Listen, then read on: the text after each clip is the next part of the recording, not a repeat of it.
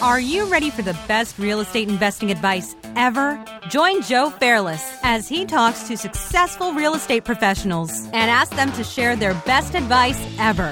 From deal syndicators to wholesalers, flippers, property managers, pest inspectors, and everyone in between. It's the best ever advice and none of the fluff. Let's go. A quick word from our sponsor, the Door Devil. Homeowners spend hundreds on alarm systems each year, but rarely reinforce the weakest point on the home the doors. Bad guys know this, and that's why kick ins are so common. Simply adding door devils virtually eliminates the home security gap. Sleep better tonight. Reinforce your doors. Visit doordevil.com and enter best ever to get an exclusive 20% discount on your purchase. Hello, best ever listeners. Welcome to the best real estate investing advice ever show. I'm Joe Fairless, and I'm here with today's guest, Glenn Schworm. Hi, Glenn.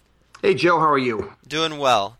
And I, I think the best ever listeners are in for a treat today because you have uh, fixed and flipped over 200 homes since 2007. You're averaging about 50 homes a year buying and selling in the capital region of upstate New York and um, your you and your wife founded Signature Home Buyers, and I I think with with um, your story in particular, I'll let you go into it in more detail. Is interesting because you uh, all really put it out on the line uh, to get going, where you maxed out credit cards and credit lines, and um, really, you know, as they say, you, you if you want to take the island, you burn the boats.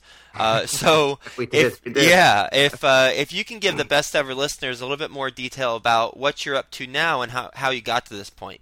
Sure, Joe. Well, thanks for having me on the show. I really appreciate it. So, you know, our story is probably people have have said you guys are like the the American story. You know, you kind of just went all out. I think it's important for people to know that we started in 2007 when the market was going down, when everybody was tanking and real people were saying, you know, run from the hills, get out of real estate we decided, you know, we were kind of in a position where we had to make a move um, to do something. We were both going through divorces from our, our spouses at the time, and um, we had been friends for a number of years prior to that, and um, we always wanted to do real estate. And so, long story short, we got into real estate. We decided we went to a, a local seminar uh, here locally, and a, uh, it was a pretty funny story. The guy looked at Amber. If you know my wife, she's beautiful. She's about 95 pounds, soaking wet, and the guy looked at her and said, "You know, to be successful in real estate, you're going to have to go in houses that she'll never go in." And I, I bit my lip and thought, "Buddy, you have no idea who you're talking to." So we were we were quiet that day. We didn't say anything. We just stayed quiet. It was a small room, 10, 12 people. We went to see another woman speak uh, who had done 250 flips, and that seemed like an, a number we you'd never reach. You know, it seemed like an unreachable number to us. And we're just trying to do our first one. You know, maybe you have listeners that have not even done a, uh, a flip yet, and they just want to do their first one. Well, that's where we were. So we heard the seminar. We started to apply some of the principles. We did our first our first deal. Mind you, we were eighty. I was eighty thousand dollars in credit card debt, eighty grand, and uh, that's a it's a lot of weight on your shoulders every day for sure. And so we did our first flip. I think we made around seventeen thousand on that flip. It took us, uh, boy, about seven months to do. We did most of all the work ourselves. We just we um, went out and got a loan for it when we first started, but then we had to use all of our credit cards to do it. Um, we had what's called a no doc loan, if some of you remember that back then. And uh, that program quickly went away. We did our, our third flip. Uh, we my wife had to actually sell her car. She had a Mercedes. We had around ten thousand dollars in equity in that car, and she sold the car, so we had enough cash to finish the flip. And we were, you know, we're, we we're kind of in a bad way. And this is now in 2008 when the market was really tanking and all the loan programs had gone away and everything. And we actually sold that house with a bidding war um, and sold it for two thousand dollars over asking. We cleared like thirty five or thirty six thousand dollars on that deal, and we were hooked. You know, we kind of got hooked at that point and said, "Wow, this is we could do this." You know, maybe maybe we could do more of these, and we could just you know stop what we're doing now and, and just do this exclusively. And so we did and we started to get some private investors. We had a friend who uh, we we uh, talked her into using her home equity, um, and she's still an investor with us to this day. But you know, we started with that, and uh, over the course of the years, we've raised about three million dollars in private investor funds. We now have a, a full fledged company, and we have a you know we have uh, four different agents who work for us in our office. We've got five different employees that work for us doing different things, and uh, a marketing department and all that good stuff. So we sure have come a long way. You know, it, it people say, "Why you've done it in a short amount of time?" And I got to tell you, it sure doesn't always feel like a short amount of time. But I guess in the grand scheme of things, it it is. We've learned a lot. We've made a ton of mistakes, a ton of mistakes, and I'm I'm one of those guys who likes to be really open about that. I think people learn from other people. Well, we all should learn from other people's mistakes. Many times we have to learn from our own, but I think that we should try to learn from other people's mistakes, and I that's why I like to be able to share those. Um, you know, so people know that you you read these people that are successful and do all this stuff and they have all this money and you read all that and you think, gosh, boy, I'm going to make mistakes. Well, if you only knew that we all do too. I think we just try to learn from those mistakes and move forward as quickly as we can. So, what's the what what's on the mistake thing? What's the biggest mistake you've made in investing? The biggest mistake I've ever made. So, this is a pretty involved story. I'm going to keep it as short as possible, but a few years ago, we were my my wife and I purchased 10 houses to renovate in about 30 days. You know, in our business, Joe, we don't we can't decide when we're going to do a house. They just sometimes they come in spurts and we have to you have to ride the wave when you have it. So we had 10 houses that came in and my wife was pregnant. We just found out we were pregnant and we had a guy that had been calling us for about a year and wanted to help us do some project management. Now he was about 70 years old, kind of a grandpa type and he wanted to give us a hand. Now, here's where the story gets interesting. I want to let you know that I always have done a background check on everybody that comes to work for our company. In this particular case, I did not. It sort of it sort of happened very casually, and I'm going to help you out. Well, in nine weeks' time, we paid him over two hundred thousand dollars to manage ten different projects. Well, again, make a long story short, he put well over half of that into his own pocket and was teeing us up for a major con. And at the end of the day, we found out we, we fired him, and um, an all out war broke out. And he was trying to uh, shake us down for hundreds of thousands of dollars by putting fake liens on our properties and all kinds of stuff. And it was a really bad, really bad situation. And come to find out, he had done five years in federal prison for uh, grand larceny. So, oh, he's oh, back yeah. to uh, oh, back to his old tricks. Oh yeah, he was yeah, and and 365 days of that prison sentence were in solitary confinement. So he he was a bad dude. He was in my home around my family, you know, for, for a very short period of time. Like I said, only nine weeks with us, but he did some major damage. And one of the things he did, uh, Joe, he actually was supposed to do just a renovation on a house, and he actually tore it almost all the way to the ground. My wife and I pulled up to the house to see what had happened, and he had torn it down. oh my oh, oh god. Oh yeah, man. I got to tell you, talk about talk about a hard time. And I can tell you that to answer your question, the mistake was not doing a simple $25 background check or whatever it cost us at the time because that would have shown up immediately. And so we wouldn't have ever done that. But we we learned so much from that experience. One is do background checks. Number two, trust your gut. About three or four weeks into this relationship, we suspected something was wrong and we let it go for another month because we were trying to take care of our problems, which were, you know, we had 10 houses, a baby on the way, overwhelmed, and we made a decision and didn't trust our gut. And that's something that's really important, I think, when you're a real estate investor, so trust your gut. But um, we ended up winning on that deal. I want to let you know that we did we did survive, and he had actually broken into our office and got all my private investors' phone numbers and called them all and told them I was running a Ponzi scheme. And oh my I, god! Oh yeah, I, I had, and thank God we have a very solid reputation. I've always believed in doing the business with character and integrity. So my investors said this doesn't even sound right. I said, it's not right. And so they all stood behind me, which was great. And um, we had to hire attorneys and all that good stuff. And at the end of the day, there was a moment that I always remember. My wife and I were in our bedroom, and I remember, um, you know, we. It's hard to, you know, if all your investors are calling you and they're all wondering what's going on, and you're thinking, and this guy's putting fake liens on all your properties, and you realize you're up against a professional. And if you know me, if you get to know me, Joe, you realize that my friends are like, you got conned. I'm like, I know, I know. How does that happen, right? So it can happen to anybody. And my wife and I were there in the bedroom, and it was a quiet moment. It was late at night, and you know we're, we're putting our heads down, like, what are we going to do? What What are we going to do? Is this is this it for us? And we put our heads down, and I remember looking at my wife, and I said, Amber, I said, honey, I see we have two choices.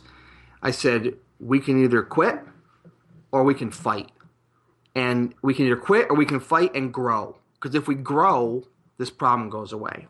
You know, new business fixes all problems, you know, when you're in business. New business, new blood, new money takes care of many, many problems that you have. And I looked at my wife and she said, Well, I know you. I know what we're going to do. We're going to grow. And I said, we, we're going to. And so we, we decided that night to grow. And that really ironically is what pushed us. One of the really funny parts was during all this, he had threatened me. He said, look at, he said, if you don't pay me all this money, it was, it was, you know, hundred thousand dollars, whatever it was. He said, if you don't pay me this money now, I'm going to call the local business review, which is a pretty big paper here. You know, it's all the business people. I'm going to call the business review and, and, and tell them you're a fraud. And I said, you know, I'll let my record speak for itself. Go for it. The ironic part is, Joe, about a year later, we get a phone call from the Business Review. They came out and did an article on us and put us on the front page as successful flippers in the capital region. So I, I, I was I was really hoping he saw that. Wow, so, that so, is that's crazy. That is yeah, a crazy that, that story. story. That story has been. I haven't shared that with many people, but I that story I guess I have now. But that story, um, you know, we decided to fight, and that we learned so much from that mistake. It was a simple mistake but that simple mistake proved to be almost deadly. Don't make that one if you're listening. Do background checks on people that you do business with. Just it's very simple to do nowadays. So just make All sure right. Well, you've you've already given us uh, some best advice ever, but let's get into your official best advice ever. So, Glenn, what is your best real estate investing advice ever? So I tell you, I, I you know put some thought into it. I think I think it's it's really pretty simple, and that is when you're calculating out what you're going to do, be honest with yourself. Don't lie to yourself. Um, don't use what I call eraser math when you're doing your calculations. If you're going to flip a house, don't say to yourself, you know, if you run the comps and the house is going to sell for two hundred thousand, let's say, and you it shows two hundred thousand. And if if you're realizing that you can't buy the house for the right price to make the numbers work, don't go back and say, well, maybe I could sell it for 220 or maybe I could do that. Maybe I could sell it for, for 219 because really you're just kidding yourself. At the end of the day, the comps are the comps, and that's probably what you're going to sell the house for. So be very careful in not being truthful with yourself, if that makes sense. There's things like holding costs that we're always figuring in. You know, you're, you're figuring in your holding costs for the interest you pay on your money, the taxes, you know, how long you're going to hold this house for, utilities, what time of year is it don't if if you have figured in you're going to hold the house for six months, don't say to yourself, you know what, I'm going to sell this one in three months. When the average really is four or five or six months, you know, and so you know, ask me how I know that, Joe. Right? I, I, I, think that leading, yeah, you're leading it into uh, something maybe that's perhaps a personal experience. oh, we've had many. You know, we've had we certainly over the years after doing doing a couple hundred of these flips, you know, you you learn a lot, and I still make mistakes. You know, we all do. I make less of them now, but you know, you, those are the mistakes that get you in trouble. And I can remember many cases where I looked and said, I can sell this house for more, or I can get this job done for cheaper. You know, maybe I can find a cheaper contractor. And though I might up front have found a cheaper contractor, it might look that way on paper because of all the extra management, and I had to fire him midway through and hire somebody else. It wound up being more expensive. So you know, just I would say to make sure that you're really totally honest with yourself. Don't, you know, if your numbers say you can't make the deal work, don't fudge the numbers because the only person you're going to fool is yourself. Glenn, are you ready for the best ever lightning round? I can give it a shot. Best ever book you've read? Seven Habits of Highly Effective People by Stephen Covey. Best ever personal growth experience and what you learned from it? Well, I think you just heard that from the con man. That's probably best ever. So that sums that one up. Do a background check. Yes. Very simple. Best ever success habit you practice? I would say persistence no matter what. Best ever deal you've done? Bought a house. Boy, I got to think. We bought a house that was um, we bought it. We found out after it had seven acres of land. We thought it had, uh, thought it had three acres of land. Able to subdivide two of the lots off, sell those each individually, renovate the house, sell the house, which sat on three and a half acres in a wonderful neighborhood. Um, end of the day, after all was said and done, uh, we made a little over two hundred thousand dollars in that deal. One deal. Over what period of time? Took about a year altogether. Maybe maybe about fourteen months altogether. And how did you uh, think that there was less land than there actually was whenever you purchased it. So here's what I'll tell you. This is the little inside scoop I'll give you on this one. It's so important to make good relationships with people that you know and people in your backyard. Make good relationships. Make sure they know that you are a person of integrity and you do what you say you're going to do. By doing that, you build good relationships. An agent called me and said, Glenn, I have a bank that has this property. They don't want to list it on the local MLS. They want to list it on some some remote MLS because they have a they had some kind of a political problem with the local MLS here. And I said, that's strange, but okay. So in other words, I was the only guy who knew about it, and people that were an hour away. So I went to this house and looked at it, and the bank thought there was 3.5 acres. So I looked at it. I loved the house with the numbers that were on it originally. So I made the offer, bought the house. We were getting ready to close. We were probably about a week away from closing when my bank called or my lawyer called and they said, okay, let me just review the facts. We have this house, you know, with 7.5 acres. I said, with what? what? And she said, I said, seven acres. Where, where are you getting that from? And that's, you know, all of a sudden we found out that no, in fact, it had seven point something acres instead of three and a half acres. So that was a that was a very nice plus that added added probably about hundred and five thousand dollars in profit to that deal. Best ever quote. I gotta say, it's right on my wall in my office. It's the quote I grew up hearing it from my mother and my grandmother. It's he who aims at the sun, though he is sure to miss it, hits higher than he who aims at the ground. Glenn, what's the best ever place to reach you? I would say you can go to our website, which is signaturehomebuyers.com, or uh, my, uh, I guess I give my cell phone. Is that okay? Sure. 518 470 6027. And uh, those are best best place to reach me. And the website, you'll have all my contact information on there as well, as well as my email address. And that's a great way to read. That's Glenn with two N's at signaturehomebuyers.com.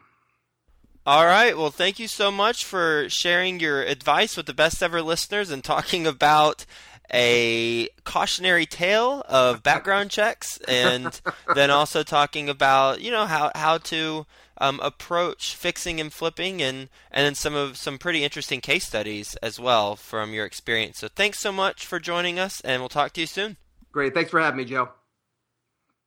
Hey, you, best ever listener. Do you want more? Then head to joefairless.com, where there are tons of free videos, templates, and content to help you get deals done. And if you want Joe to personally help you reach your goals, then go to the Work with Joe tab on joefairless.com and apply to, well, work with Joe.